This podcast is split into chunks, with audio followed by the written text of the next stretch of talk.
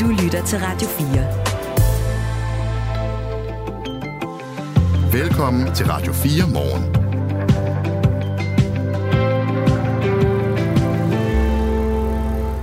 Hej Claus. Godmorgen Kasper. Vi skal se på en diskrepans mellem to organisationer, som egentlig vil det samme. Dyrenes beskyttelse var ude forleden med en pressemeddelelse, hvor de advarer folk mod at have et fuglebræt i deres have. Altså sådan en form for plade med kanter på, hvor man lægger mad til fuglene. Fordi når fuglene spiser der, så skider de også. Samme steder, så gør de hinanden syge. Det er ikke så godt. Men hvis du så går på Dansk Ornitologisk Forenings hjemmeside, det er den forening for folk, som elsker fugle og elsker at kigge på fugle. Der er der instruktioner i, hvordan man sætter foderbræt op, hvordan man skal udforme det, hvor det skal stå osv. osv. Det kunne være smart, hvis de var enige. Øh, vi fik input fra dyrenes beskyttelse i går, som altså fraråder de her foderbrætter. Om det er Dansk Ornitologisk Foreningsformand med, så må vi se, om vi kan finde ud af, om vi må eller ikke må have et fuglebræt i vores have eller på vores altan. Vigtig viden. Sne og isglatte veje, hørte vi øh, Thomas Sand sige i nyhederne. Og det ligger jo også derude, sneen. Og den bryder, hvis det er det, du ser, eller den forstyrrer, hvis det er det, du føler. I går skabte det en del kaos på vejene, og også i den offentlige trafik, men hvad byder weekenden så på?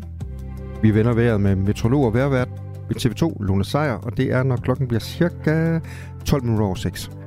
Der er håndboldfeber i Danmark. I aften møder Danmark Serbien, og det er bare en af de mest populære sportsgrene i Danmark, når det handler om seertal i tv. Det sjove er bare, at der er nogle regionale forskelle her. Øhm, alt efter hvor man er vokset op i Danmark, så kan det måske være ret svært at se det smukke i det her spil. Og hvis man slet ikke er vokset op i Danmark, så kan det være umuligt. Vi skal tale med en ir, der har boet 30 år i Danmark. Han hader håndbold øh, vores kollega Mathias, der har lavet researchen på den her historie. Han har både fundet en masse tal på, hvilke kommuner, der har altså, tonsvis af håndboldspillere, og hvilke der nærmest ikke har nogen. Og så øh, gjorde han, fordi han har fundet IR'en der, som vi skal tale med, så gjorde han det, han gik ind på søgemaskinen Google og skrev Irish Handball. Der kommer ingenting. Nej. Eller jo, så kommer der en eller anden vanvittig gælisk sport med sådan en, øh, en eller anden form for volleyball, men jeg aner ikke, hvad det er. Nej. Jeg ved, du elsker fodbold, Kasper. Elsker du også håndbold? Øh, jeg elsker, øh, når nationen er samlet om noget. Mm. Det er måske mest det, jeg godt kan Så det kan også være køling? Ja, faktisk. Jeg var, jeg var helt op i 98 i nu. Ja. Det er 1. december i dag, Kasper. Første ja. dag i øh, dit eksperiment. Jeg er spændt på at høre om det ja. lidt senere. Vi er en Eller, gruppe af mennesker, mm. der afskaffer alkohol i december. Hvor mange er I efterhånden? Ja, vi er over 10 i hvert fald. Jeg ikke, jeg har ikke fintalt det endnu. Øhm, og man kan jo stadig nå at stemme ind, hvis man ikke har drukket i dag. Og det er der da forhåbentlig ikke ret mange, der har. Nummeret herinde i øvrigt, øh, sms'en. Vi kommer til at tale meget om det der med alkoholfri december. Vi skal også tale med en mand, der har holdt 13 alkoholfri december, tror jeg, det er i træk, fordi han var ved at drikke sig midt over på et tidspunkt. Men, øh, og det, det er jo ikke for at moralisere, det er for at få de gode råd til, hvad der, altså hvordan man egentlig får et godt liv, uden at øh, drikke. Dem glæder vi os til. Ja, og så vil jeg sige, at man kan skrive til os på 1424. Var det ikke bare det? Det var vist bare det. Godmorgen. Godmorgen. Det her er Radio 4 morgen. Mens dyrenes beskyttelse altså advarer mod foderbræt, så forholder Dansk Ornitologisk Forening sig anderledes. Et foderbræt i haven eller på altanen, det trækker jo fugle til, og fugle, fugle de er skønne at kigge på, synes de, både hos ornitologerne og dyrenes beskyttelse. Men de to organisationer ser jo altså ikke ud til at være enige om, hvorvidt det er godt for fuglene, når man sætter sådan et bræt op dyrenes beskyttelse sendte sågar en pressemeddelelse ud forleden, hvor man advarer mod foderbrætter. Michael Carlsen er biolog i dyrenes beskyttelse. Selvfølgelig kan fuglene få noget godt, nemlig mad, ud af et foderbræt. Problemet med foderbrættet, det er bare, at du løber en risiko, en ret, ret stor risiko i nogle situationer for at sprede sygdomme blandt fuglene. Øh, øh, fordi fuldstændig ligesom os, så, øh, øh, øh så, så kan de jo sprede sygdomme via deres afføring.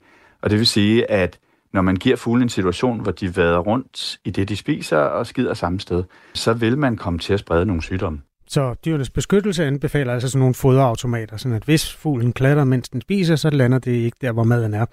Hos Dansk Ornitologisk Forening, der er man anderledes positiv over for de her foderbræt. Man kan læse 13 gode råd om fugle, fuglefodring i, i haven på foreningens hjemmeside. Et foderbræt kan placeres næsten alle steder i haven. Især mejserne finder foderstedet uanset placeringen. Et åbent foderbræt giver dog fuglene udsyn, så de kan holde øje med fjender og føle sig sikre. Placer foderbrættet, hvor der er mest muligt ro, og så videre, så videre, står der. Øhm, formanden i Dansk Ornitologisk Forening, han hedder Egon Østergaard. Godmorgen. Godmorgen. Hvordan har du det med, at der er sådan en diskrepans mellem jer og dyrenes beskyttelse i forhold til det her foderbræt? Ja, det har jeg sådan set okay med. Jeg er heller ikke sikker på, at vi er helt så uenige, som I måske fremstiller det. Øh, jeg har stor fornøjelse af at, at fodre fuglene på den her årstid, og det er der mange andre mennesker, der også har. Ja, så, vi, vi øh, taler ikke, ikke om at fodre dem i princippet. Vi taler om det med, at der er sådan en flade, hvor de, maden ligger, og så klatter fuglene der, og så kommer de til at stikke næbbet ned i hinandens lort. Og det er der, de bliver syge, siger øh, Michael Carlsen fra Dyrenes Beskyttelse. Ja, altså det vi også jo anbefaler, det er jo, at man, man ikke fodrer for meget, også af hensyn til, at man ikke skal få rotter, men jo også, at man, at man rengør sit, uh, sit, sit foderbræt med jævne mellemrum. Fordi det er selvfølgelig korrekt, at uh, hvis ikke at man gør det, så er der en risiko. Okay, men det står der jo bare ikke på jeres hjemmeside. Nej, men der er jo risiko til ved, ved alting. Øh, men øh, vi, vi synes, at man skal have den fornøjelse, at man øh, fodrer fuglene, og man, man hjælper selvfølgelig nogle individer også. Det er ikke så, man redder bestanden igennem vinteren. Men, øh, men øh, hvis man tager de der forholdsregler med, at man, man en gang imellem, så, så skolder man øh, sit øh, foderbræt med, med noget kogende vand, så, så tror vi ikke, der er det store problem i det. Nej, altså det, det siger Michael Carlsen jo så, at det er i hvert fald en eller ja, det forholdt han sig faktisk ikke til det med at skolde det, men det står der jo så heller ikke på jeres hjemmeside. Øh, skal vi ikke lige tage det der med at fodre fuglene? Det er bare sådan et princip. Det gør man for sin egen skyld, siger Michael Carlsen. Yeah. De fuglene, de dør ikke af yeah. sult. Øhm, der, der, ved du, hvad, du, du får lige lov at høre 37 sekunder om ham, så kan du supplere bagefter, Egon. Øhm, han siger, at der er kun nogle få fugle, der egentlig har problemer med at finde føde om vinteren. Sådan en fugl, som de fleste har i haven, solsorten, øh, den vil have udfordringer i sådan et snevejr her, fordi den finder primært sin føde på jorden. Det vil sige, at den render rundt og vender blade og den slags. Det er lidt svært, når der ligger sne ovenpå. Så øh, den kan man for eksempel hjælpe ved at smide nogle æbler ud til den. Men de andre fugle, man ofte fodrer, de små mejser for eksempel, de finder faktisk rigtig meget af deres føde inde mellem nålene på græntræerne, under løs bark på, på gamle træer, der står. Alle mulige steder, hvor, øh, hvor insekter har gemt sig. Det vi så giver dem med nogle solsikkefrø for eksempel, det er en, det er en lille håndsrækning, men, men heller ikke mere. Langt det meste, det skal de finde i haven ellers. Ja, Egon Østergaard, du, du må også gerne, der, der går jeg ud fra, at I er nogenlunde enige. Ja, det, det er vi bestemt. Altså, det, det er, øh, det er øh, for ens egen skyld, men så giver man dem et tilskud. Øh, og, og, og hvor mange det redder, det er svært at vurdere. Det, som vi måske lige skal være helt sikre på, det, det er foderbrættet. Det er det, man advarer mod hos dyrenes beskyttelse. Og så siger Michael Carlsen, ja. der er jo et alternativ. Vi kan lige høre, hvad han, hvad han, han anbefaler der. Du skal for eksempel købe nogle automater. Det er de her rør, hvor der er huller ind i siden, hvor fuglene kan hente frøene ud. De gode automater har for eksempel en lille sædepind eller en lille ring eller lignende ud for hvert hul. Det vil sige, at fuglen kan sidde der, og den kan hente maden ud, og dens klatter ryger bagud så kan man gøre det, at man indimellem flytter sin automat lidt, og det er simpelthen fordi, at under automaten kan der også håbe sig noget frø op, som så bliver blandet med de klatter, som kommer ned op fra de fugle, der sidder ved automaten. I det hele taget, så skal man egentlig bare tænke nogle af de samme hygiejneregler, man vil tænke for sig selv. Prøv lige at adskille mad og afføring. Altså, det er godt for alle dyr. Egon Østergaard, altså han, han siger, man kan godt fodre fugle, det må du meget gerne. Det skal bare være sådan en anordning, hvor de ikke kan komme til at skide. Kun, kunne I blive enige om det? Ja, altså fodautomater, de, øh, de er ganske fine, øh, men hvis man gør de forholdsregler, som jeg nævnte før, at man med jævne rum, mellemrum øh, rengør øh, sit foderbræt og, og skolder det, så, øh, så slår man jo øh, de sygdomsbakterier ihjel, som øh, kunne være der. Så øh, jeg hører nu ikke, at vi er så uenige. Nej, øh, men jeg sidder og kigger på nogle af de fuglehus, man kan købe. De er jo lavet, de smukkeste af dem er lavet i egetræ og sådan noget fint øh, limet. Det, det er nærmest kunst, jo. Jeg, jeg ved med, at hvis du skolder det fem gange, så ryger bunden ud. De er jo ikke bygget til det alle sammen. Det skal jeg ikke kunne sige. Jamen, det kan jeg love dig. Ja, okay. Egon Østergaard, øh, hvis du siger, at I er nogenlunde enige, vil det så være en idé at øh, skrive det på hjemmesiden sammen med de 13 gode råd, at man skal gøre det rent, det her øh, foderbræt? Ja, det ved jeg ikke, om ikke øh, det står der. Det kommunikerer vi i hvert fald uh, hver Alright. vinter, når vi bliver spurgt. Perfekt. Så ja, længere når vi vist ikke med den Egon Østergaard. Du, du anerkender ikke, at I ser forskelligt på, om fuglebrættet skal være der eller ikke skal være der? ja, lige med hensyn til foderbrættet, så kan det da godt være, at vi er uenige. Det lyder det jo til. Men ellers så jeg nu, vi er ret meget enige om uh, formålet med at, at fodre fuglene. Det er uh, primært for ens egen skyld, men med nogle enkelte individer redder man igennem, men ikke bestandene. Jamen det er vist der, at vi må parkere den så. Egon Østergaard, øh, du skal have tak, fordi du vil være med her i Radio 4 morgen. Velkommen. Velkommen. formand for Dansk Ornitologisk Forening. Og det er altså en god årstid at øh, fodre fugle på, hvis man gerne vil trække dem til lige nu, hvor øh, urt og busk står i skjul af al den der sne, så er det lidt nemmere at få dem lukket hen, hvis du lægger nogle nødder eller æbler eller solsikkekerner eller sådan noget. Og der er også en, der skriver til os her, har haft glæde af et stort fuglebræt i årvis. Det er faktisk meget sjældent, at der er fugleklatter på det, men jeg gør det selvfølgelig rent jævnligt. Okay, det er de renlige fugle, der kommer hjem hos lytteren der, Ja. som er skrevet på 1424. Det her er Radio 4 morgen. Og der ligger jo sne rundt omkring i det danske landskab. Nogle steder er der mere end andre steder. Her i Aarhus for eksempel er der en øh, del sne på vejene. Og i går skabte det en del kaos, øh, specielt i den offentlige trafik. Togtrafikken for eksempel var hårdt ramt, og det samme var bustrafikken i øh, Aarhus Midtby. Og det sidste her, det vender vi tilbage til. Først så skal vi lige finde ud af, hvor længe øh, der står sne på menuen. Lone Sejer er meteorolog og værvært ved TV2. Godmorgen. Godmorgen. Lad os lige øh, begynde med vejret i går. Altså det her snevejr, vi fik. Blev det vildere, end øh, I havde forventet? Nej, altså jeg synes egentlig, vi har ret godt øh, styr på, at de her snebyer kommer der. Men det er altid sådan med byer, at nogle steder øh, vil der være nogen, der bliver ekstra kraftige, og så giver det mere sne, og andre steder bliver helt snydt og får slet ingenting. Det er sådan en helt naturlig øh, del af det at, at forstå, hvad byer er. Så, så øh, nej, jeg synes egentlig, vi var ret godt forberedt på, at der kom de her snebyer, og det kunne øh, nogle steder blive meget. Ja, hvor kom der mest? Øhm, der, altså det, det ligger mange steder på nuværende tidspunkt. Det er også fordi, det har ligget flere øh, steder. Hvor, hvor der lige kom mest i går, er jeg faktisk ikke lige helt opdateret på, fordi jeg havde fri i går, og det har jeg ikke tjekket på her til morgen. Men øh, jeg kan fortælle, at det, der kommer mest i dag, det er på Fyn. Jeg kan hjælpe lidt, Lone, for jeg var på arbejde i går. Øh, Kasper her, godmorgen. Øh, vi talte blandt andet med Bjørk, som bor på øh, det nordlige Falster. Hun meldte om nogle 20 cm. Hun bor for enden af sådan en lang markvej, som ikke bliver sneryddet af gode grunde, og det var bare hjemmedag hos Bjørk. Øh, der var pivglat dernede i øvrigt også, fortalte hun. Vi havde også øh, folk fra Thy, hvor der var ret stor regional forskel internt i landsdelen. Øh, ham, der blev tæt på kysten, han snakker om 18 cm ude på sit øh, plankeværk. Så der, ja. Ja. der, der lå det rigtig højt. Omvendt så var der også nogle steder, hvor de snakker om en halv centimeter. Der var virkelig store forskelle på, hvor meget folk oplevede det her. Ja, og det er jo lige præcis det, jeg siger med byerne her. De kan, altså, nogen kan give rigtig meget, og der er også med den vejrsituation, vi har, hvor, hvor vi har en vindretning, øh, som, hvor de her byer dannes ud over vand, så øh, hvis vindretningen er den samme hele tiden, så vil det være de samme steder, hvor de her byer kan stå og blive ved med at drive ind. Så derfor kan der så være yderligere en forstærkning af, af den, den, hvad skal man sige, øh, forskel, at, øh, at dem, som ligger udsat, hvis vindretningen ikke ændrer sig, så bliver de ved med at ligge udsat, øh, og så kan der så også oven i det være nogle byer, der er mere intense end andre. Så, så det giver god mening, at der kan være meget stor forskel. Vi taler med Lone Sejer, der er meteorolog og værvært ved TV2. Og Lone, hvis vi så lige kigger øh, ind mod weekenden, øh, hvordan ser det så ud? Skal vi ud og lufte øh, kælkene, tror du? Jamen det tror jeg faktisk godt, man kan. Øh, og er man så uheldig, vil jeg ved at sige, hvis man nu er en barlig sjæl og gerne vil ud med kælken, at der ikke ligger noget sne der, hvor man er, så, så vil det være muligt mange steder i landet at køre og komme til et sted, hvor der er sne. Øh, temperaturmæssigt, der vil vi ligge sådan lige omkring og lige under frysepunktet flere steder, men, men i løbet af weekenden er der faktisk noget, der tyder på, at det kan blive en lille smule lun lunere, og det betyder, at vi kan sådan komme op lige og snuse til frysepunktet, måske endda en enkelt plusgrad øh, allerede lørdag, og så søndag, Øh, der ser det ud til, at der kommer lidt mere varme ind, især i den sydvestlige del af landet. Vinden den kommer i sydvest, og det er et, et lidt lunere hjørne end de dage, vi har haft her med nord- og nordøstenvind. Så, så det øjeblik, den går i sydvest, så er der altså mulighed for, at der kan komme noget lidt lunere luft ind, og det presser sneen en lille smule.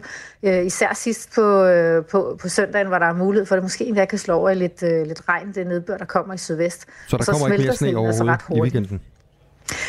Jo, der kommer nogle enkelte snebyer i løbet af i dag og i morgen, øh, som, øh, som igen kan ligge meget forskelligt og meget lokalt, med, med nogle steder meget mere end andre steder. Men, men det er ikke sådan store mængder sne, jeg forventer her de næste dage, for de fleste i hvert fald. Sådan sagde altså Lone... Og så bliver det som sagt lidt presset ja. til sidst på weekenden, hvor det bliver lidt luner. Tak skal du have, Lone Sejer, meteorolog og værvært ved TV2. Velkommen. Og et af de steder, hvor gårdsdagens snevær fik konsekvenser, det var i Aarhus. Her blev samtlige bybusser for første gang i 20 år indstillet i flere timer på grund af vintervejret.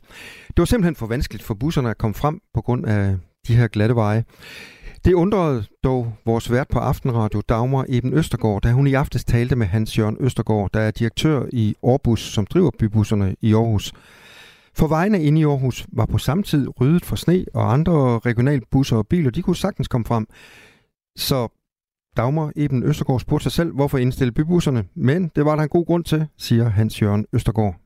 Overordnet så, er det, så skyldes det simpelthen, at i løbet af morgenen, der får vi mange beskeder ind fra vores chauffører, at vi sidder fast øh, forskellige steder i Aarhus, og at vi spærrer trafikken forskellige steder i Aarhus. Og det gør vi på grund af snemængden, men det gør vi også på grund af mange lastbiler og personbiler også er kørt fast.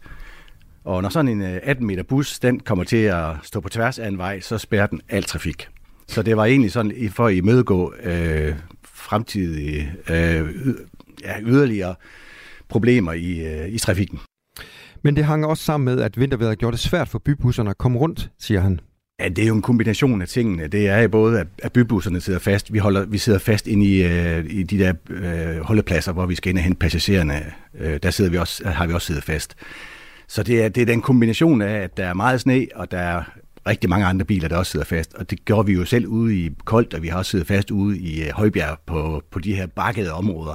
Der er det svært for en 18 meter bus på 20 tons at trække op ad bakken. Specielt hvis man kommer til at holde stille på grund af et uheld eller noget andet. Og man skal så også en del år tilbage i tiden for at finde en lignende situation, det siger Hans Østergaard, der er direktør i Orbus. Jamen, det er jo faktisk 20 år siden, vi har oplevet noget lignende i Aarhus, øh, hvor vi har været nødt til at aflyse. Øh, det, det er 20 år siden, vi, vi gjorde det. Øh, så det er en helt speciel situation, vi gjorde det i dag. Og det var jo fordi mængden af sne, der kom forskellige steder i Aarhus, var så stor. Så, og hvor, hvor konkret grænsen går hen, det er altid en individuel vurdering. Øh, men det sker meget, meget sjældent. Hans Østergaard kan da godt selv forstå, hvis nogen undrer sig over, at øh, de her regionale busser, de kan køre, men øh, det kan bybusserne ikke. Ja, det kan jeg jo selvfølgelig godt forstå, øh, at du gør det, men prøv at høre, Aarhus er stor, og der var stor forskel på, hvor du var henne i byen øh, med hensyn til snemængden. Vi sad fast forskellige steder, øh, ikke inde i midtbyen, men typisk ude i Højbjerg, typisk ude i Koldt, hvor vi først fik ryddet de der forskellige steder her i slutningen af eftermiddagen, øh, og komme, til, og komme ind til at køre igen. Så jeg kan godt forstå, at man, når man kigger ud af et vindue, siger, nah, så slemt ser det ikke ud. Men det kan det altså godt være alligevel. Hvis man i Aarhus Kommune i fremtiden vil undgå, at det sker igen, så er der særlig én ting, kommunen skal sørge for, siger Hans Østergaard, der er direktør for Aarhus. Jamen, så skal vi køre, og der er den mængde sne, som kommer på kort tid som den her, så skal man være rigtig, øh, og det er så typisk, øh, kommunen skal være rigtig, rigtig god til at rydde øh, alle vejene, sådan at øh, vi kan komme frem, så andre bilister kan komme frem, og lastbilerne kan komme frem. Vi kan komme ind på vores busstoppesteder og hente passagererne. Så kan vi, så kan vi jo stort set køre i alt slags vejr, hvis, hvis man sørger for det, men det er også en logistisk udfordring. Sådan sagde altså Hans Østergaard, der er direktør for Aarhus. Ja, og den første snemelding er dumpet ind her til morgen. Vores lytter Laura har skrevet til os fra det nordlige Djursland. Der er 15-17 cm sne på havebordet, lyder det fra Laura. Det er en del. Ja, det er en hel del. Du må meget gerne øh, give lyd med snedybder. Hvis det stadig øh, drysser nogen steder, så hører vi også gerne om det. Vi tegnede et ret fint kort i går. Nummeret herind, det er 1424. Du lytter til Radio 4. Nu er det slut med at sælge ål i dagligvarerbutikken Menu. Sådan lyder det fra Dagrova i et skriftligt svar til Radio 4. De skriver, det er korrekt, at vi har besluttet at stoppe med salg af ål i Menu. Menu består delvis af det ejede butikker og af selvstændige købmænd, som for mange vedkommende bruger eksterne fiskehandlere i deres butikker. Det er flere år siden, at vi fra centralt hold stoppede med at sælge ål i butikkerne. Og nu har vi altså valgt, at alle butikker i Menu skal stoppe med salg af ål. På Radio 4 spørgsmål om, hvornår salget stopper, så lyder svaret, butikkerne har for en måned siden fået at vide, at de ikke skal indkøbe flere ål. Salget stopper, når de ikke har flere og må ikke det er ved at være nu. Vi har, på tidligere, vi har tidligere på året dækket salget af ål, blandt andet i kæden Menu. Dengang var vicepræsident i Danmarks Naturfredningsforening, han hedder Sebastian Jonshøj. Han var ude at rette en skarp kritik af netop Menu, eftersom ålen er udrydningstruet og rødlistet, som det hedder. Det vil sige, at den er i risiko for at uddø på globalt plan. Jamen, vi synes faktisk, det er ret øh, både overraskende, men også øh, lidt chokerende, at der i dagens Danmark stadigvæk er en, en detaljforhandler, som, som sælger ål, og så ovenikøbet en stor supermarkedkæde. Ja, og nu er det altså slut, da Grofa, som ejer supermarkedskæden men Menu, øh, har ikke øh, sagt ja tak til at være med i interview om den her sag, men vi har fået det der skriftlige svar. Det var det, vi læste op i starten. Selvom de fleste supermarkeder i Danmark allerede har fjernet ålen fra sortimentet, det gælder blandt andet Selling Groups butikker og Coops butikker, som ikke har solgt ål i over 10 år, og nu slutter Menu altså op, så får det ikke Danmarks fiskehandlere til at ændre holdning. Danmarks Fiskehandlere er en brancheforening for alle selvstændige danske fiskebutikker. De vil stadig sælge ål, siger Claus Anker Jensen. Han er fiskehandler i Jørgen og formand for foreningen. Vi har da også haft den op og vende, om, om, om vi skal gå med menu eller vi ikke skal, men konklusionen bliver den samme, som vi hele tiden har sagt. Det er, at øh, vi bliver ved med at sælge ål, så længe det er lovligt. Vi gør jo ikke noget ulovligt. Altså, man skal da være med at gøre os til forbrydere, også fiskehandler, fordi vi sætter ål. Altså, det er jo fordi Naturfredningsforeningen, vi har været sige og presse på, at nu skal vi stoppe med at sætte ål, og så er der menu og nogle forskellige, de bukker under. Øh, det, det, det gør vi bare ikke, fordi vi, vi mener, at så længe det er lovligt at købe dem, så sælger vi dem også. Så øh, der skal komme fra politisk hånd noget fra EU eller noget, der siger, at nu skal I stoppe med at sælge ål, fordi den er troet. Ved du hvad, så helt til vi det velkommen, så stopper vi med at sælge ål morgen tidligst, det skal være. Det er faktisk meget spændende, at øh, der er simpelthen et, noget moral, som får menu til at rette ind, og så er der noget lovgivning, hvor fiskehandlerne er fuldstændig på den rigtige side af stregen. Er du ålemand, Claus? Ja, det er jeg. Jeg kan godt lide øh, rødål. Ja. Mm. Hvornår har du sidst købt en? Øh, jeg har ikke selv købt en i mange år, men jeg har spist det sidste jul, for eksempel. Ja, okay. Det er også sådan en restaurantting for nogens vedkommende, at man går ud og spiser ål. Ja, det er meget længe siden, jeg har fået stegt ål. Okay. Vi vil måske godt tage pejlingen på det her, altså på sms'en. Man kan skrive til os på nummer 1424, hvis man fravælger ålen af moralske årsager. Det har du altså ikke gjort, Claus? Nej. Nej, og det er jo først fuldstændig lovligt. Fiskehandlerne har ikke nogen plan om at følge efter menu, øh, siger Claus Anker Jensen, der er formand for fiskehandlerne. Vi synes sådan set, at det, at det er lidt tosset, at menu de stopper med at gøre. De er jo næsten blive presset til at gøre det. Hvis man går ind og ser på ål som artikel i en menubutik, så er det måske ikke en stor artikel. Det var noget andet, når hvis lad os nu sige, det var mælk eller flæskesteg eller et eller andet, som var en god sælger i en menu, så tror jeg nu heller ikke, de har pillet nu, så uden videre. Det er nok, fordi ål ikke er så stor en artikel i en menubutik, at det er meget nemmere, og man gider ikke blive med at tage den ballade det er, jo ikke, det er jo ikke en hemmelighed, at vi fiskehandler, både i dem, der er i menu som selvstændige shop and shop og almindelige fiskebutikker, som jeg har i Danmark, vi får mails og bliver ringet op og bliver svinet til hver evig eneste uge med, at vi er nogle forbrydere, og hvis vi ikke stopper, så barrikerer de vores butikker og det ene andet. Men det er jo ikke bare med ål. Altså, hvad, hvad, hvad, hvad, hvad, hvis vi siger, at nu gider vi ikke sætte ål længere, hvad er det næste?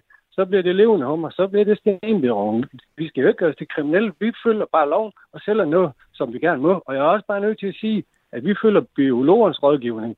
Og lige pt. kan jeg bare fortælle dig, at jeg har snakket med flere røgerier i Danmark og i Tyskland og Holland, og de siger, at der aldrig været så mange ål, som der er i år. Der er simpelthen så mange glasål. Så det er kun godt, ålen den er, den er på vej opad, og vi skal også huske på, at ålen er blevet begrænset. Man må jo ikke fange den længere næsten. Det er så kort en periode, så jeg er sikker på, at de har fuld styr på det, de kloge hoveder. Så det skal jeg ikke være med til at lege dommer for, bare fordi Naturfredningsforeningen de presser på, for at vi skal stoppe med det. Ja, øh, klar melding altså fra fiskehandlernes formand, og det aktuelle i den her historie er altså, at nu er det også supermarkedskæden Menu, der tager ålene ud af sortimentet, ligesom Selling Groups og Coops butikker har gjort for længe siden. Så længe vi kan få tilbudt ål fra vores leverandører, og vores leverandører de siger, at ålen den er i fremgang, og der er regler med, og det bliver reguleret i Danmark, ved du hvad, så sælger vi, så sælger vi det sådan set med god samvittighed, fordi jeg er bare nødt til at sige, hvad bliver det næste? Må vi ikke sælge tul længere? Fordi den har man også på en rød liste. Folk, de elsker tul i dåser. Det er en, der er ikke nogen til spørgsmålstegn med det, men der er bare nogen, der simpelthen bare har fundet ud af den hul her. Nu skal vi bare køre den hele vejen, og det har lykkedes den at få pillet det nu nogle butikker, men altså, den kommer ikke ud af vores butik, før at det bliver lavet lovgivning på det. Fordi så, så, kan vi, så, kan vi, så kan vi lige så godt lukke. Altså, det er vores eksistens, det går ud over, hvis de skal med til at bestemme, hvad vi må have lov at sælge i vores butikker efterhånden. Og jeg er nødt til at sige, at vi gør ikke noget lovligt overhovedet. Det internationale havundersøgelsesråd anbefaler et totalt stop af ålefiskeri i verden, men politikerne er altså ikke med på den endnu. Daniel har skrevet, jeg spiser aldrig ål, så det er ikke noget, jeg kommer til at savne, hvis de helt stopper med at sælge det. Folk kan være dobbeltmoralske, men vi skaber os jo ikke over at spise bøf og flæskesteg. Nu bliver klokken halv syv. Nu er der nyheder på Radio 4. Israels militær har genoptaget kampene i Gazastriben. Det oplyser militæret her til morgen ifølge Reuters. Det israelske militær beskylder samtidig Hamas for at bryde våbenvilens betingelser. Tidligere meddelte det israelske militær, at der var blevet afværget et raketangreb fra Gaza. Våbenhvilen stod til at udløbe her til morgen klokken 7 lokal tid, klokken 6 dansk tid. Natten til i dag skrev avisen Wall Street Journal, at parterne ifølge egyptiske embedsfolk var blevet enige om at forlænge våbenhvilen med endnu en dag. Hverken Israel eller Hamas har meldt ud, at parterne var nået til enighed om at forlænge våbenhvilen yderligere. Antallet af personpåkørsler og nærved ulykker med tog steg markant fra 2021 til 2022, det viser en ny rapport fra Trafikstyrelsen ifølge Jyllandsposten. I 2022 blev 16 personer ramt af et tog, fordi de opholdte sig ulovligt på banearealer og var uopmærksomme. Det er seks mere end året før, og det højeste antal i syv år, skriver Jyllandsposten. Ulykkestallene er renset for selvmord. I ulykker, hvor en person bliver ramt direkte af tog, mister personen som regel livet. Også antallet af gange, hvor der var tæt på at gå galt, steg fra 2021 til 2022.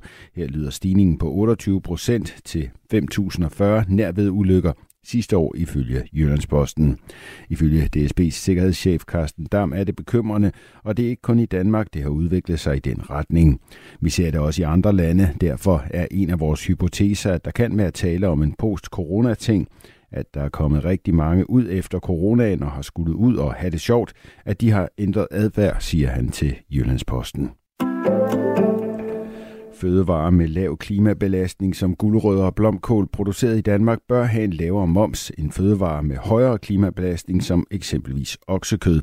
Det mener Moderaternes fødevare- og landbrugsordfører Charlotte Bakke Hansen, skriver politikken.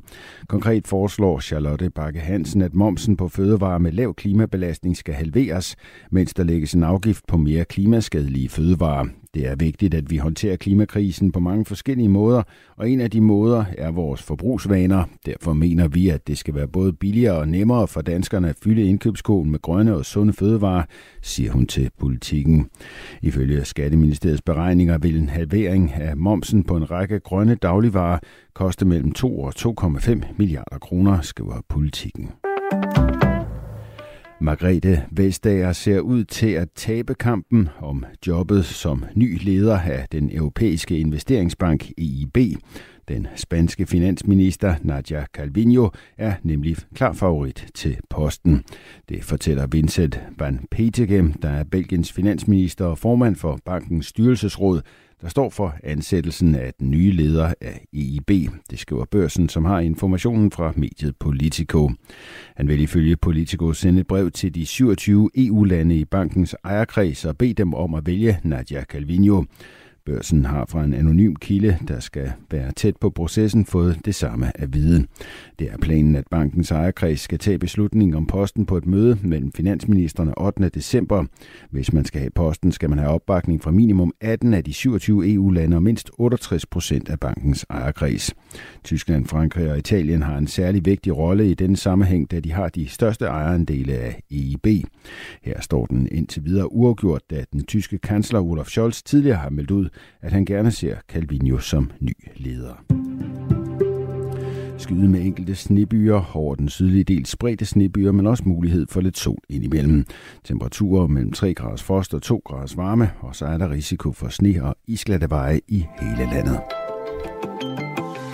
Det her er Radio 4 morgen. Husk, at du kan sende os en sms på 1424. Håndbold-VM for kvinder er godt i gang. Det bliver spillet i Norge, Sverige og også i Danmark. Og håndbold er jo et af de mest populære sportsgrene i, i Danmark. I hvert fald når det handler om seertal. Men det er jo ikke alle, som er lige vilde med håndbold. Og når man ikke er vokset op i Danmark, kan det være lidt svært at se det, det smukke i spillet. Det kan den nu også nogle gange være for os danskere. skulle jeg hilse at sige. Men vi taler med en IR, som har boet over 30 år i Danmark, om hvorfor han ikke kan lide håndbold. Det er en af historierne den her fredag, som jo faktisk er premieredag for Danmarks øh, deltagelse ved det her VM. Danmark spiller sin øh, første kamp, det er mod Serbien, og det er boksen i Herning. Og i Herning, der kan de godt lide håndbold. Der er nogle store regionale forskelle, som vores kollegaer har boet i, for at finde ud af, hvor man spiller mest og hvor man spiller mindst. Herning er godt med. Der er også nogle kommuner nord for København, hvor der nærmest ikke findes en håndboldspiller. Vi har fundet en dog, så ham skal vi også snakke med lidt senere. øh, det er noget af det, vi har til dig i dag. Jeg hedder Kasper Harbo. Jeg hedder Claus Andersen. Godmorgen. Godmorgen. Det her er Radio 4 morgen. December er i gang, og vi skal prøve noget, vi aldrig har prøvet før.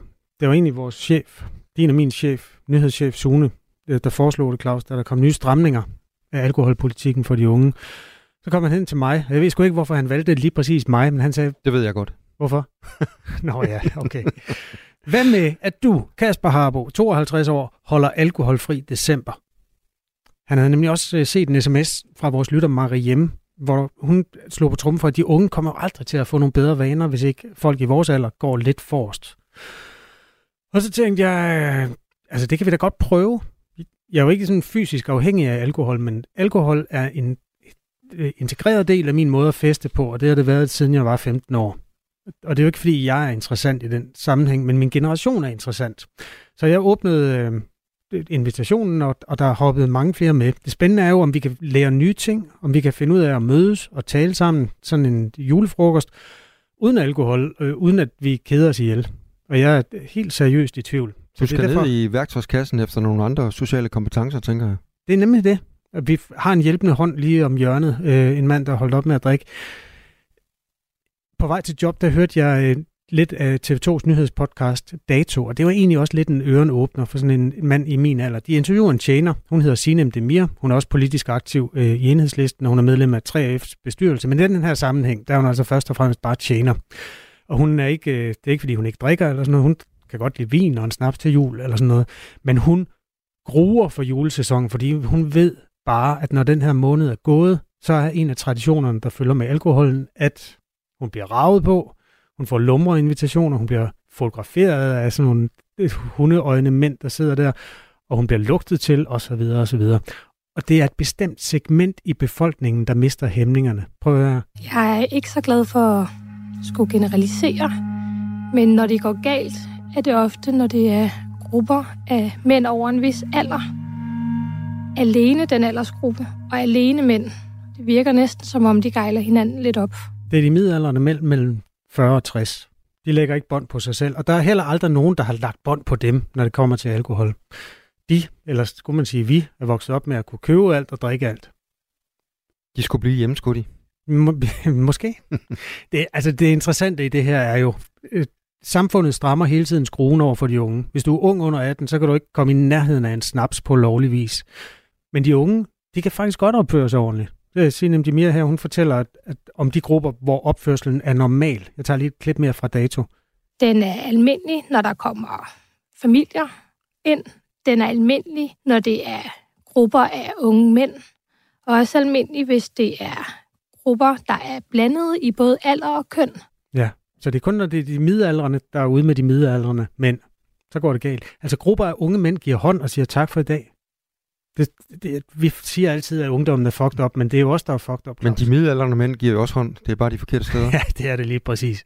Jeg synes, det er spændende, om man kan lære nye ting i vores generation. Jeg har som sagt drukket alkohol jævnt i hele mit liv. Jeg jeg tror virkelig ikke, jeg er ravet på tjenere, men jeg har stensikkert sagt dumme ting til forskellige mennesker, øh, og gjort ting, som jeg ikke ville sige, når jeg var ædru. Det er jo dejligt at være let om hjertet og beruset, og man får mod, og alt bliver sjovere, men det er svært at styre. Især hvis man aldrig har øvet sig på at være ædru. Så det er det eksperiment, jeg har åbnet, og der er rigtig mange, der er stemplet ind i det. Det spændende er selvfølgelig, hvordan man sådan bruger de sociale muskler, når man får fjernet noget, som man plejer at støtte sig til. Og derfor har vi lavet en aftale med Per Ørum, som er tidligere folketingsmedlem for Konservative og Kristendemokraterne, øh, og som er med os nu. Godmorgen, Per. Ja, godmorgen. Nu er der jo forskel på at have en sådan et sygeligt forhold til alkohol, hvor man er nødt til at stoppe med det, og så at støtte sig meget til det. Men det, der er fællesmængden, det er, at man skal lære nogle nye ting, når man holder op. Vil du forklare, hvordan det var for dig, altså at skulle omgås mennesker i festligt lag, da du holdt op med at drikke? Jamen altså, jeg var faktisk, øh, jeg slap faktisk rimelig godt igennem det, og gør det stadigvæk. Øh, jeg har egentlig ikke haft svært ved at være sammen med andre, der drikker, selvom jeg selv for, ja det er jo snart over 14 år siden, øh, hvad her, det valgte at, at holde op med at drikke alkohol. Øh, så, så, men det er, øh, ved jeg, meget, meget individuelt, øh, hvordan man reagerer. Øh, så det er nok meget et spørgsmål om at, at mærke efter, og så undgå de situationer, hvor man, man kan sige, man kan, man kan falde i. Øh, så, så det er enormt individuelt, men jeg har faktisk haft let ved det. Jeg tænker også på ja. det der med at omgås andre mennesker. Ikke bare andre mennesker, der drikker, men bare det med at omgås andre mennesker. Altså, når man skal mødes til en fest, og hvis der så er den der almindelige festkultur, så bliver man lidt beruset, og man bliver, så gider man ikke snakke om arbejde mere, så bliver man mere personlig, og man tør danse og alt sådan noget der. Kan du hjælpe os med at og, og turde danse, og turde snakke personligt, selvom man ikke er fuld? Jamen, det handler om at være sig selv, først og fremmest. Øh, og, øh, og så, så hvis man kommer til en fest, hvor der faktisk er en positiv, altså en sund, god stemning, så, så falder man øh, typisk fint ind i det. Øh, hvis, der, hvis der er en lidt øh, lummer stemning, eller som, som øh, det jo blev beskrevet med mænd plus 40, øh, jeg tror faktisk, man skal, man skal i hvert fald ikke overvurdere, øh, mænd plus 40 øh, med en brænder, hvor, hvor, hvor charmerende de er. Fordi øh, det, det får man øh, måske i hvert fald øh, øh, syn for sagen, når man er ædru øh, sammen med den gruppe. Så det tror jeg faktisk godt, jeg kan bekræfte. Men jeg vil sige, at... Øh, grundlæggende så, så handler det om at, at være sig selv. Og så egentlig, hvis man, så går man måske bare lidt tidligere hjem, fordi man synes, det er irriterende at, at høre på, på folk, der, der har fået lidt for meget drik. Vi taler med tidligere folketingsmedlem Per Ørum, der kom ud af et alkoholmisbrug for 14 år siden. Per Ørum, jeg sidder på den anden side af bordet, jeg hedder Claus. Øh, jeg hæfter mig ved, at øh, du sagde, at man også skal undgå de situationer, hvor man nemt kan falde i. Hvad er det for situationer, og hvordan undgår vi det? Jamen, godmorgen, Claus. Jamen, og jeg håber, I er med nu øh, med jeres eksperiment. Der. I ikke, det er ikke gået i vasken endnu for jer. Nej, vi har holdt i seks øhm, timer. Ej, det er skide godt. Nej, altså, jeg tror, det, det er meget individuelt. Øh, hvad her det? Øh, jeg havde egentlig øh, måske mest den, jeg var bange for, at nu havde jeg været meget i medierne med, at jeg var stoppet og så videre, så jeg var egentlig bange for, at folk de troede, jeg drak. Så det var sådan mere, hvis der en der lige satte et glas rødvin foran, og så skyndte mig at flytte det igen og så videre. Så det var mere forfængelighed. Men jeg ved, det er meget forskelligt fra personer til personer. Altså nogen har svært ved at være i sammenhæng, hvor der drikkes alkohol, og og det er jo faktisk lidt synd, øh, hvad her det, øh, hvis folk, der ikke har et problem, ikke kan nyde et glas øh, vin eller en øl, øh, fordi at der er en, der har et problem. Så det er, det er sådan egentlig også meget et spørgsmål om at være åben omkring det, og så få en i talesat, at, øh, at man har en periode, hvor man ikke drikker alkohol, eller man har stoppet helt, fordi man har det svært med det, øh, og så, så finde den der balance med de mennesker, man omgås. Og så må man jo lade være med at gå til den fest, øh, hvor, hvor man måske føler, man kan blive fristet. Hvor gammel er det nu, du er, Per? Og jeg bliver 53, hvis alt går vel her den 9. december. Okay. Så, øh, så jeg tror, vi er jævnaldrende. Ja, vi er. Øhm, så du er en del af den generation, der også er vokset op med, at man kunne som 13-årig gå ind og købe sig en flaske vodka i Aldi, og man kunne Præcis. Øh, drikke Præcis. den, uden at der egentlig var nogen, der sådan ringede til politiet. Det er jo sådan en, ja. øh, det er også en generationsting, det her. Nu, op, nu øh, strammer vi skruen hele tiden over for de unge. Det kan måske også være god grund til, men hvordan, hvordan kan man stramme skruen over for vores generation? Det skal man gøre det, synes du? Jamen, jeg synes faktisk, vi kan lære de unge. Altså, jeg tror faktisk, øh, jeg er faktisk meget øh, imponeret over, øh, hvordan de unge, de selvfølgelig kan fastløs, men alligevel også med en, øh, men, øh, med en vis øh, stil og, og ordentlighed, som man måske... Og der er bare en, øh, en i forhold til øh, den måde, vi fester på, en, øh, en generationskonflikt. Men der er der trods alt håb for os alle sammen, for vi er jo forstandige mennesker, fordi i alle mulige andre sammenhænge, i den alder, jeg har nu, der føler jeg jo sådan set, at jeg bliver mere fornuftig. Øh, Gud bedre det. Øh, og, og det bør vi måske også gøre, kan man sige, i forhold til, til vores alkoholkultur. Godt, det her det er jo altså et eksperiment, man gerne må være med i, hvis man har lyst. Ina fra Valby, hun påpeger, at det ikke er alle, der skal holde hvid december. Hun har en god ven øh, på 96 år. Han har drukket 7-8 bajer hver dag, og han har aldrig ravet på nogen. Selvom han aldrig drikker vand, står der med sådan. Ja, det lyder som en hedersmand, og det er jo fint. Der findes mennesker, der er rigtig gode til at håndtere alkohol. Der er også bare nogen, der er rigtig dårlige til det.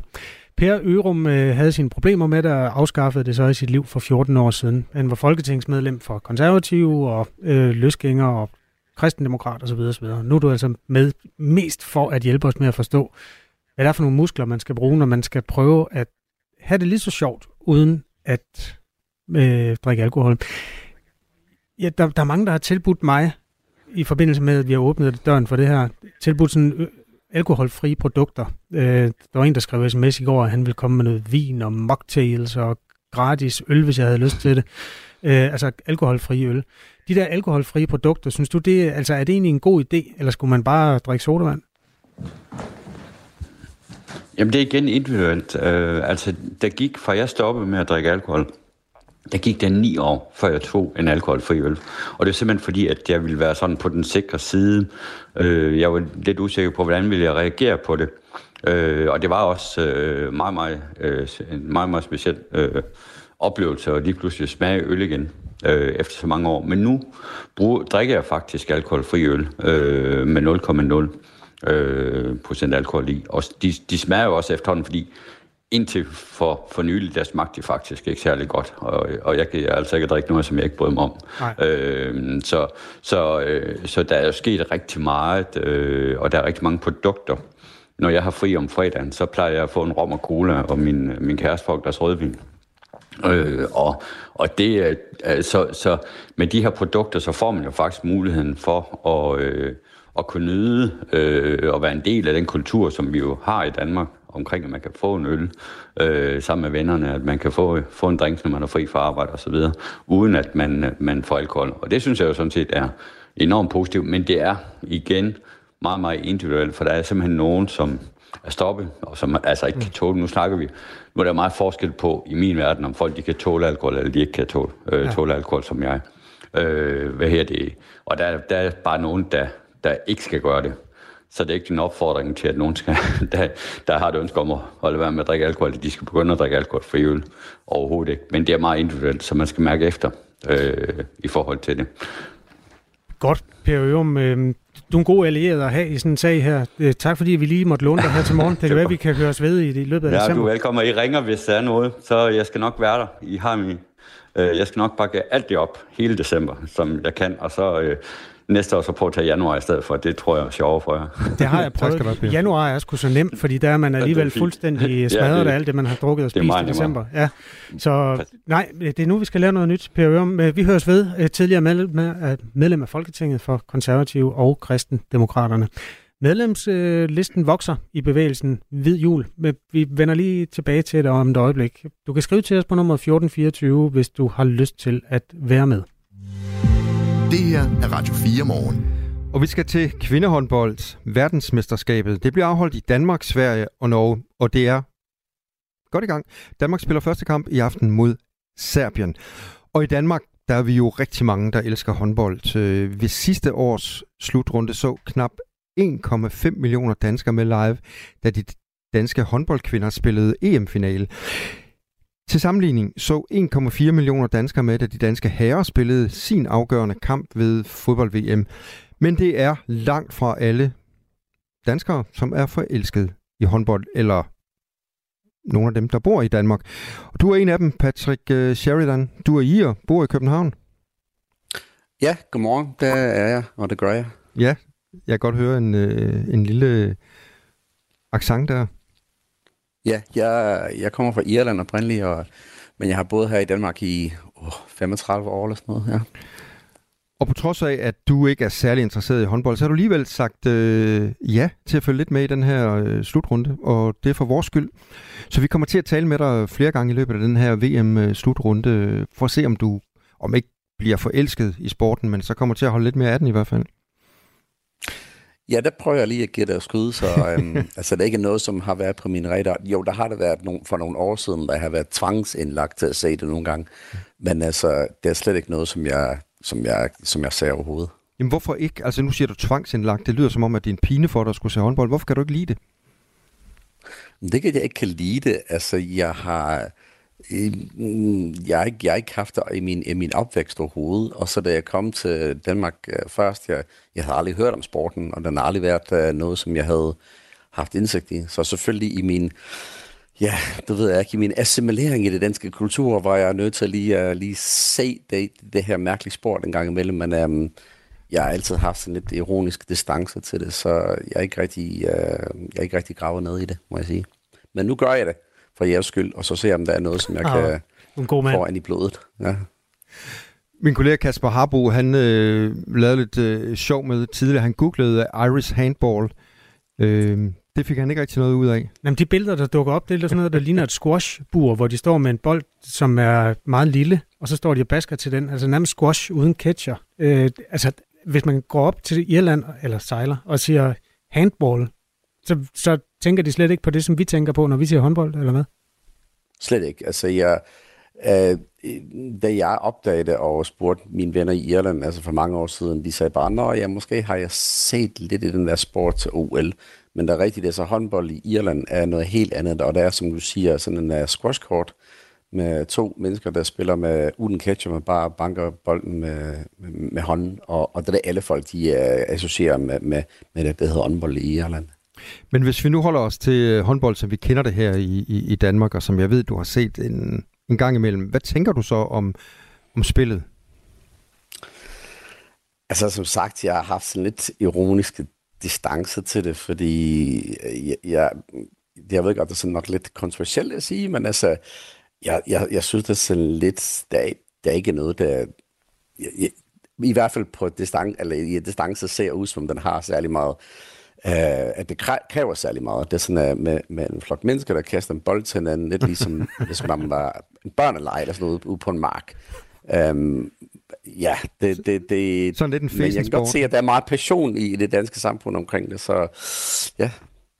Ja. Du spiller, I, I spiller meget rugby i Irland, ikke? Det er rugby, men vi har også noget, der hedder Gaelic football, som er sådan en blanding mellem, med en rundbold, som en blanding mellem, ja, lidt måske er rugby og håndbold og også nogle andre ting, men, men lidt noget andet øh, end, end danske håndbold. Ja. Jeg ved, du er medejer af en pop øh, i København, og I viser jo sport en gang imellem, men altså ingen håndbold. Nej, altså vi viser de, altså nu er vi tre irer, der, der, der har en bar, der hedder Gravensrand i, på Frederiksberg, og vi viser de sport, som, som vi synes er vigtigere, som for eksempel er rugby, VM, og vi viser, hvis Danmark spiller fodbold, og vi har også vist, jeg tror, et par af de her landskamp, da det var øh, Atlant VM eller EM i, i, i håndbold. Jeg har aldrig været der, mens vi viste. Men mm, ho- hovedparten af vores gæster er, mm, er nok fra den udenlandske del af samfundet i København, så de har heller ikke rigtig så meget af forbindelse til, til håndbold. Vi taler med Patrick øh, Sheridan. Øh, han er ir og har boet 30 år i Danmark og er ikke specielt begejstret for håndbold. Og når vi taler om håndbold, så er det jo fordi, at den her VM-slutrunde, som blandt andet spilles i Danmark, er i fuld gang lige nu, og Danmark spiller første øh, kamp i aften mod Serbien. Og Patrick, du havde jo ingen planer om at se kampen, det ved jeg, men du har sagt ja til at følge lidt med, og du har sagt ja til at se kampen i aften. Hvilke forventninger har du? Jamen, øhm, jeg ved, der er stor gejst. Jeg skal faktisk øh, se det, mens jeg er i udlandet, øh, fordi jeg skal rejse i dag. Men øh, nu, nu, nu tager afsat jeg nogle tid og, og, og, kommer til at se det. Altså, jeg ved, at det er, mm, det, det er meget, hvad hedder det, det er meget populært her i Danmark, men jeg ved, nu, nu, nu sidder jeg i England her i aften og, og kommer til at se det. Jeg vil se det, og så se, hvad, Prøv at forstå uh, taktikken i det. Ja. for mig er det ikke mere, end at man kaster en bold så langt man kan, og prøver at få det i nettet med sine hænder. Og ja, det, det, det er ikke særlig taktisk, synes jeg. Det, jeg ved godt, det er lidt fysisk og sådan noget, men mm, ja, jeg, jeg, jeg, jeg ved egentlig ikke, hvad jeg skal forvente, må jeg sige. Det må jeg lige se, når jeg, når jeg ser på kampen. Patrick øh, Sheridan, tak fordi du ville være med her til morgen og fortælle os lidt om dine følelser omkring øh, håndbold. Der er lige kommet et input, ja. vi lige, måske kan lige spørge Patrick til øh, her til allersidst, øh, fordi der er en, man kan jo skrive til os på 1424. Nu har vi fået et input. I Danmark er der både kvinde- og herrehåndbold. Det bliver sådan set som to sider af samme sag. Er der egentlig en sport i Irland, hvor befolkningen ser begge køn? Og er det egentlig ikke meget fedt, at der er en sport, hvor hele befolkningen går op i sporten, selvom altså, det både er en mand og en kvindesport? Uh, det er det, og øhm, um, galisk fodbold, som det hedder. Altså, vi, vi, har, vi har flere grene, der er øh, noget, der hedder fodbold, der noget, der hedder hurling, og så noget, der hedder camogie. Som, um, er, og camogie, den er sådan en kvindeudgave af af hurling, og de er alle sammen, jeg vil sige, at uh, når, når, når finalen i de der turneringer, de spillede, der, der, der, um, der er udendørs på en mark, Øh, men det er en, en største stadion i, i Irland, der spiller med, hvor der rummer 98.000 øh, mennesker. Og det kommer 98.000 uanset til finalerne, for eksempel, hvis, uanset om det er øh, mænd eller kvinder, der spiller. Så det samles også i Irland, men det, det, det er lidt ligesom den pendant, Irland har til danske håndbold, tænker jeg. Altså, Alright. Så, ja. Nå, men det kan være, at du skal have lov at tvangsindlægge også til at se noget af de der hurling, og det lyder det som være en rigtig god, det vil en rigtig god idé, ja. Men der er lidt mere fysisk også, altså, ja, der, ja. de går til det. Det Patrick øh, Sheridan, vi runder den af her, og jeg går ud fra, eller jeg regner med, jeg forventer, vi kommer til at tale med dig i løbet af den her VM-slutrunde, og se om du ikke øh, kan øh, pejle dig lidt ind på, øh, på håndbolden, og måske synes lidt om det, når, øh, når vi nærmer os øh, semifinaler og finaler. Tak fordi du var med her til morgen. Tak skal du have. Hej. Hej, det er 20.30 i aften, at øh, Danmark møder Serbien i den første af VM-kampene, og det foregår i boksen i Herning. Du lytter til Radio 4 morgen. Tre britiske spidser er til klimatopmøde COP28 i Dubai, altså den her internationale klimakonference, der gik i gang i går. De tre tæller Kong Charles, premierminister Rishi Sunak og udenrigsminister David Cameron, som hopper på hver deres private jetfly og flyver derned. Altså, de tager et fly hver, skriver The Independent. Det kan godt undre nogen, når man skal ned og slå et slag for klimaet, at man flyver på den måde. Morten Rønnelund dækker den store Britannien, øh, de store britiske forhold for Radio 4, også når deres politikere flyver uden for landets grænser, og øh, fortæller her, hvorfor de tre britiske pinger ikke kan dele et fly. Ja, men det mest oplagte, det er, at de kommer ikke fra det samme sted, og de skal ikke det samme bagefter. De har simpelthen ikke den samme øh, kalender. Men udover det, så er der også den underforklaring, for eksempel for premierministerens vedkommende, at han rejser sammen med en kaskade af journalister. Det fly er fyldt godt op. Det er ikke spild af sæder. Øh, og det er journalister, der er med til at dække øh, COP28, øh, hvilket nok også er formålstjenligt, hvis man vil noget med, med klimaet. På samme måde har, har kongen et, øh, et stort følge med øh, i, i sit fly, øh, så, så, så også der er der god udnyttelse af pladserne, og hvad hedder det, udenrigsministeren har et, et helt andet schema, så de kan simpelthen ikke sidde i, øh, i samme fly. Det er en, sådan en del af forklaringen. Det store spørgsmål er selvfølgelig, om den britiske befolkning har forståelse for det her, eller om det vækker forarvelse, at hele tre fly skal flyve kongen og de to toppolitikere til klimatopmødet i Dubai.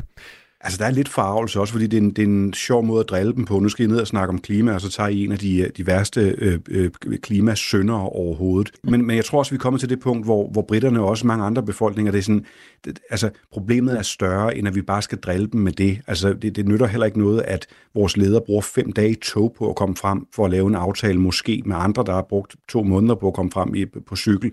Altså, der skal også være noget praktikalitet i, hvis der skal være en chance for, at verdens ledere bliver enige, og det tror jeg egentlig, at den britiske befolkning er rimelig godt med på. Og så hører det også med, at de tre fly, der bliver brugt her, udover at være godt fyldt med folk, så der altså ikke er tomme sæder, så er det også med øh, bæredygtigt øh, jetfuel i, Øh, så, så sådan helt miljøsvinende er de altså trods alt heller ikke. Der findes jo også grønt øh, øh, flybrændstof. Et passagerfly lettede tirsdag fra London og fløj til New York, udelukkende med det såkaldte grønne brændstof i tankene. Det er en brændstofform, hvor man reducerer udledningen af drivhusgasserne med omkring 70 procent. Det er blandt andet lavet af animalsk affald, brugt frityreolie, slagteriaffald. Ifølge Morten Rønnelund her er det et lignende brændstof, som de tre britiske profiler flyver fra London eller fra England til Dubai på. Vi er derhen af, men, øh, men øh, det her øh, transatlantiske første forsøg på at øh, udelukkende flyve på tværs af Atlanterhavet øh, med, med noget, der er fuldstændig bæredygtigt, altså hvor det er gammel madolie og øh, organiske varer og lignende. Det, vi er hen i det samme hjørne, og det gælder på alle de her fly. Faktisk meget specifikt øh, kom beskeden fra Downing Street nummer 10 og premierministeren, at kongen personligt havde bedt om, at den øh, flyver, han var i, den skulle have det her sustainable fuel, ellers ville han simpelthen ikke med.